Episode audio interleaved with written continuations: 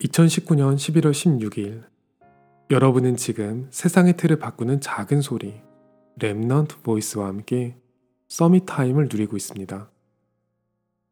조금 마음에 정리가 안 되는 부분이 있어서 묵상을 했어요.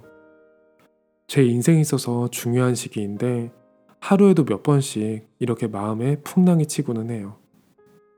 사실 하나님은 나를 위해 만든 안전한 배 위에서 모든 것을 갖추고 계신데 저는 난파선에서 그동안 모았던 것들이 떠내려가는 걸 보면서 울고 있거든요.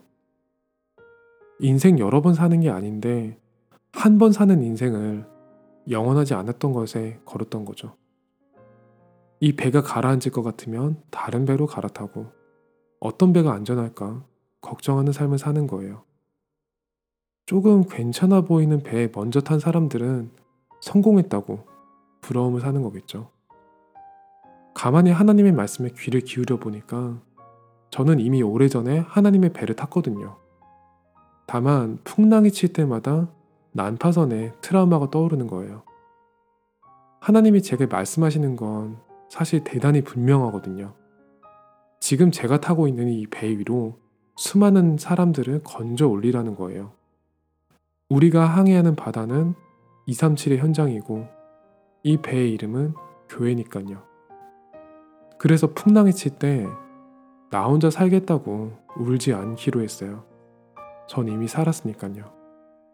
대신 이 배에 제 모든 것을 걸고 구명 보트를 내리는 일을 감당하기로 결단했죠.